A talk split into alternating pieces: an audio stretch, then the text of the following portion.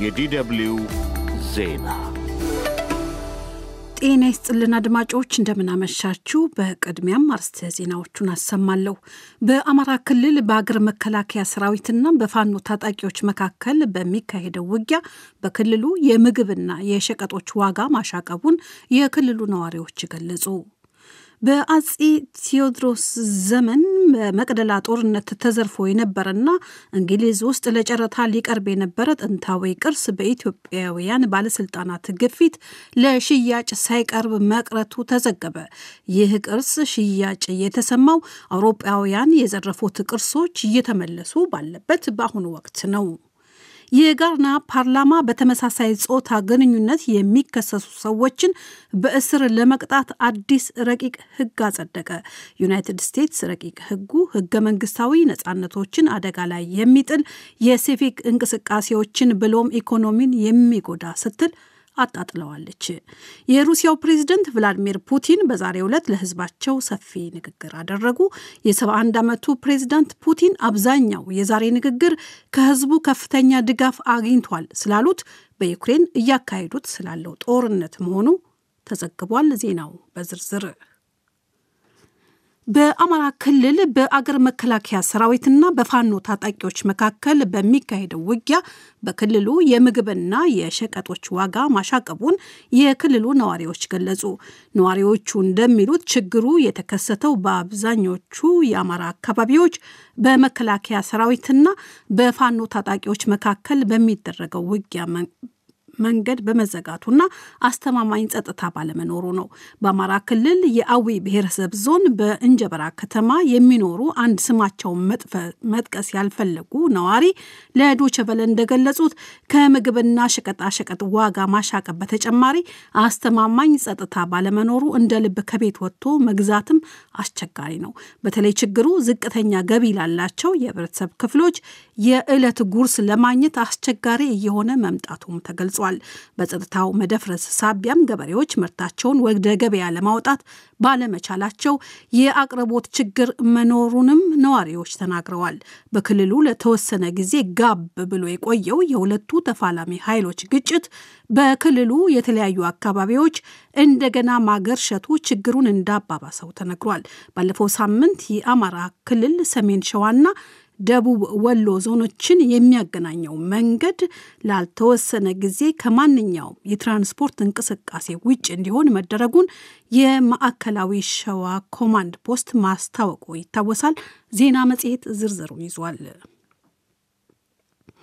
በዳግማዊ አጼ ቴዎድሮስ በ1860 ዓ ም በመቅደላ ጦርነት ተዘርፎ እንግሊዝ የነበረ አንድ የኢትዮጵያ ጋሻ ከኢትዮጵያ ባለስልጣናት በመጣ ግፊት ምክንያት ለጨረታ ሳይቀርብ መቅረቱን የፈረንሳይ የዜና አገልግሎት አዣንስ ፍራንስ ፕረስ ዛሬ ዘገበ።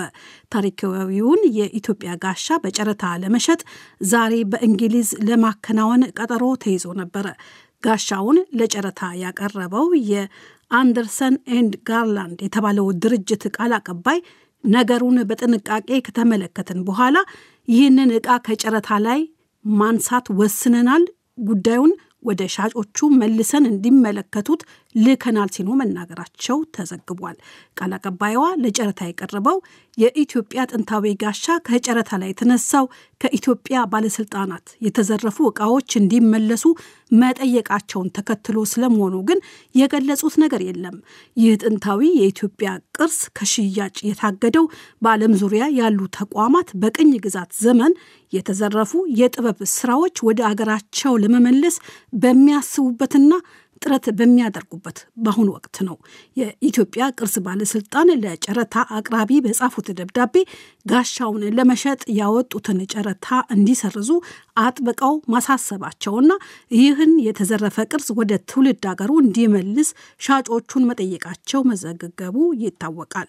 ጋሻው እንዲመለስ ሲወተውቱ የነበሩት የኢትዮጵያ ቅርስ አስመላሽ ኮሚቴ አባል የሆኑት ዶክተር አሉላ ፓንክረስት በጎርጎሮሳውያኑ 2021 ዓመት ለጨረታ ሊቀርቡ የነበሩ ከመቅደላ የተዘረፉ የቀንድ ዋንጫዎች የኢትዮጵያ ባለስልጣናት ጣልቃ ከገቡ በኋላ መሰረዙን ተናግረዋል። በምስራቅ ወለጋ ዞን ከአንገር ጉቴ ከተማ ወደ ጊዳ ከተማ እየተጓዘ በነበረ አንድ ተሽከርካሪ ላይ ትናንት ከቀኑ አምስት ሰዓት ገደማ ከሌላ አካባቢ መጡ በተባሉ ታጣቂዎች በደረሰ ጥቃት የሶስት ሰዎች ሕይወት ማለፉን ነዋሪዎች ተናገሩ። በጥቃቱ ሌሎች ሁለት ሰዎች መቁሰላቸውም ታውቋል። ሰዎቹ ከአንገር ጉቴ ከተማ ወደ ጊዳ እየተጓዙ የነበሩ ሰዎች ናቸው።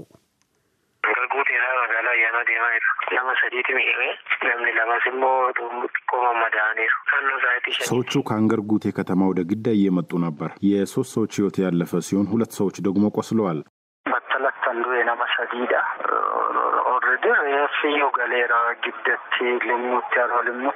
ወደ ጊዳ ከተማ እየሄደ በነበረው ተሽከርካሪ ላይ በደረሰ ጥቃት ወዲያው ህይወታቸው ያለፈው ሰዎች ሶስት ናቸው። የሞቱት አንድ የጊዳ ከተማ ነዋሪ፣ የሊሙና ሀሮ ሊሙ ነዋሪ ናቸው። አስከሬናቸው ወደዛው ተልከዋል።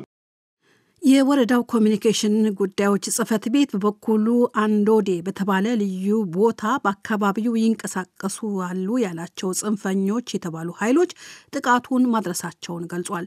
ድርጊቱን ፈጽመዋል ተብለው የተጠረጠሩ 14 ሰዎች በቁጥጥር ስር መዋላቸውንም አክሏል።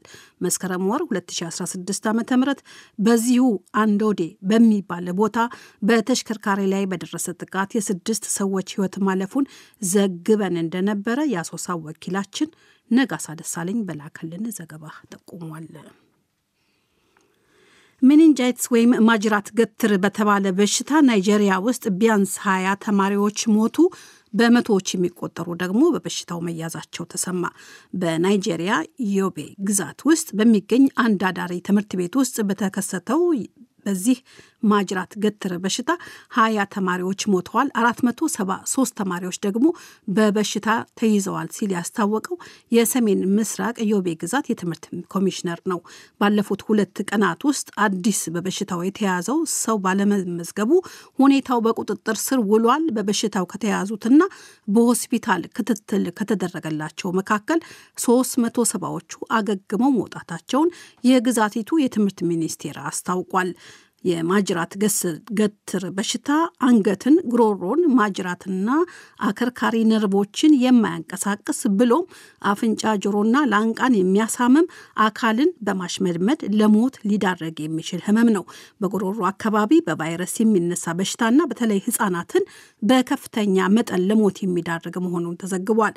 ማጅራት ገትር የተባለው በሽታ ወይም ወረርሽኝ አፍሪቃ ውስጥ ከሰሃራ በስተደቡብ ከሴኔጋል እስከ ኢትዮጵያና ኤርትራ የሳህል መቀነት በተሰኘው ቀጠና በሚገኙ በ26 ያህል ሀገሮች መታየቱ የተለመደ መሆኑን የፈረንሳዩ የዜና አገልግሎት አዣንስ ፍራንስ ፕረስ ዛሬ ዘግቧል።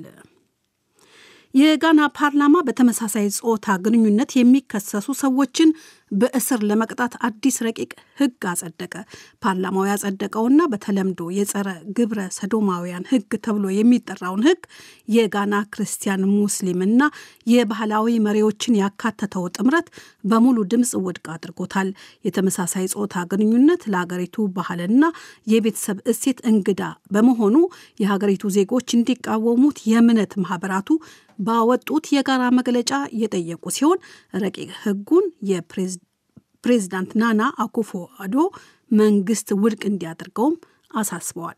ይህ በእንዲህ እንዳለ የዩናይትድ ስቴትስ በጋና ህገ መንግስታዊ ነጻነቶችን አደጋ ላይ የሚጥልና የህዝብ ጤናን፣ ሚዲያን፣ የሲቪክ እንቅስቃሴዎችና ኢኮኖሚን የሚጎዳ ጥብቅ ጸረ ግብረ ሶዶማውያን ረቂቅ ህግ ማውጣት እንዳሳሰባት ትገልጻለች። የጋና ፓርላማ ያጸደቀው የረቂቅ ህግ ግብረ ሰዶም ሲፈጽም ተገኘ ተብሎ የተከሰሰ እስከ ሶስት ዓመት የሚደርስ ጽኑ እስራት የሚያስቀጣ የግብረ ሰደብ ቡድንን ሲያቋቁም የተገኘ ወይም ገንዘብ ሲረዳ የተገኘ እስከ አምስት ዓመት እስራት እንዲቀጣ ይደነግጋል። የጋና በመብት ድርጅት የጋና መብት ድርጅቶች እርምጃውን ተቃውሞታል። የጋና ፕሬዝዳንት ናና አኩፎ ቅርታ የጋናው ፕሬዝዳንት ናና አኩፎ አዶ ረቂቅ ህጉን ለመስማማት አሊያም ለመቃወም የሰባት ቀናት ጊዜ አላቸው። የሩሲያው ፕሬዝደንት ቭላዲሚር ፑቲን በዛሬው ዕለት ለሕዝባቸው ሰፊ ንግግር አደረጉ። ከሳምንት በፊት ሩሲያ ፕሬዝዳንታዊ ምርጫ ይጠብቃታል። የፑቲን አብዛኛው የዛሬ ንግግር ከሕዝቡ ከፍተኛ ድጋፍ አግኝቷል ስላሉት በዩክሬን እያካሄዱት ስላለው ጦርነት መሆኑ ተዘግቧል። ፑቲን አገራቸው ሩሲያ የዓለም አቀፍ አሸባሪዎችን ጥቃት በመቃወም ጽናቷን አስመስክራለች። ወንድሞችና እህቶቿን ከሩሲያ ጋር የመሆን ፍላጎታቸውን ደግፈናል ሲሉም ተናግረዋል። ፑቲን ይህን ያሉት ዩክሬን ክሬምሊን ወረራ ፈጽሟል የሚለውን ተደጋጋሚ የይግባኝ ክስን በማጣቀስ መሆኑ ተመልክቷል። በጎርጎሮሳውያኑ 2014 ሩሲያ የክሪሚያን ግዛት መውሰዷን የተናገሩት ፑቲን ከዚያ ዓመት ወዲህ የሩሲያ ጸደይ ብለው የሰየሙት ዓመታዊ በዓል እየተከበረ መሆኑንም ተናግረዋል። ፑቲን ሩሲያ ማንም ሰው በአገር ውስጥ ጉዳዮች ጣልቃ እንዲገባ እንደማትፈቅድም ተናግረዋል። ይህ የፕሬዝዳንቱ ንግግር የመጣው ምናልባትም መጪውን የምርጫ ጊዜ በማሰብ ሊሆን ይችላል የሚል ግምት ተሰጥቶታል። ይህ ዶቸ በለ ነው።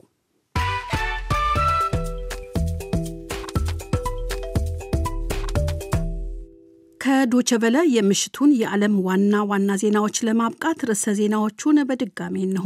በአማራ ክልል በአገር መከላከያ ሰራዊትና በፋኖ ታጣቂዎች መካከል በሚደረገው ውጊያ በክልሉ የምግብና የሸቀጥ ዋጋ ማሻቀቡን የክልሉ ነዋሪዎች ገለጹ። በዳግማዊ አጼ ቴዎድሮስ ዘመን በመቅደላ ጦርነት ተዘርፎ የነበረና እንግሊዝ ውስጥ ለጨረታ ሊቀርብ የነበረ ጥንታዊ ቅርስ በኢትዮጵያ ባለስልጣናት ግፊት ለሽያጭ ሳይቀርብ መቅረጡ ተዘገበ። ይህ የቅርስ ሽያጭ የተሰማው አውሮፓውያን የዘረፉትን ቅርሶች እየመለሱ ባሉበት በአሁኑ ወቅት ነው። የጋና ፓርላማ በተመሳሳይ ጾታ ግንኙነት የሚከሰሱ ሰዎችን በእስር ለመቅጣት አዲስ ረቂቅ ሕግ አጸደቀች። ዩናይትድ ስቴትስ ረቂቅ ሕጉ ሕገ መንግስታዊ ነጻነቶችን አደጋ ላይ የሚጥልና የሕዝብ ጤናና የሲቪክ እንቅስቃሴዎችን ብሎም የኢኮኖሚን የሚጎዳ ስትል አጣጥለዋለች። የሩሲያው ፕሬዝደንት ቭላዲሚር ፑቲን በዛሬው ዕለት ለሕዝባቸው ሰፊ ንግግር አደረጉ። ዜናው አበቃ። አዜብን ለዓለም ዜናው አመሰግናለሁ።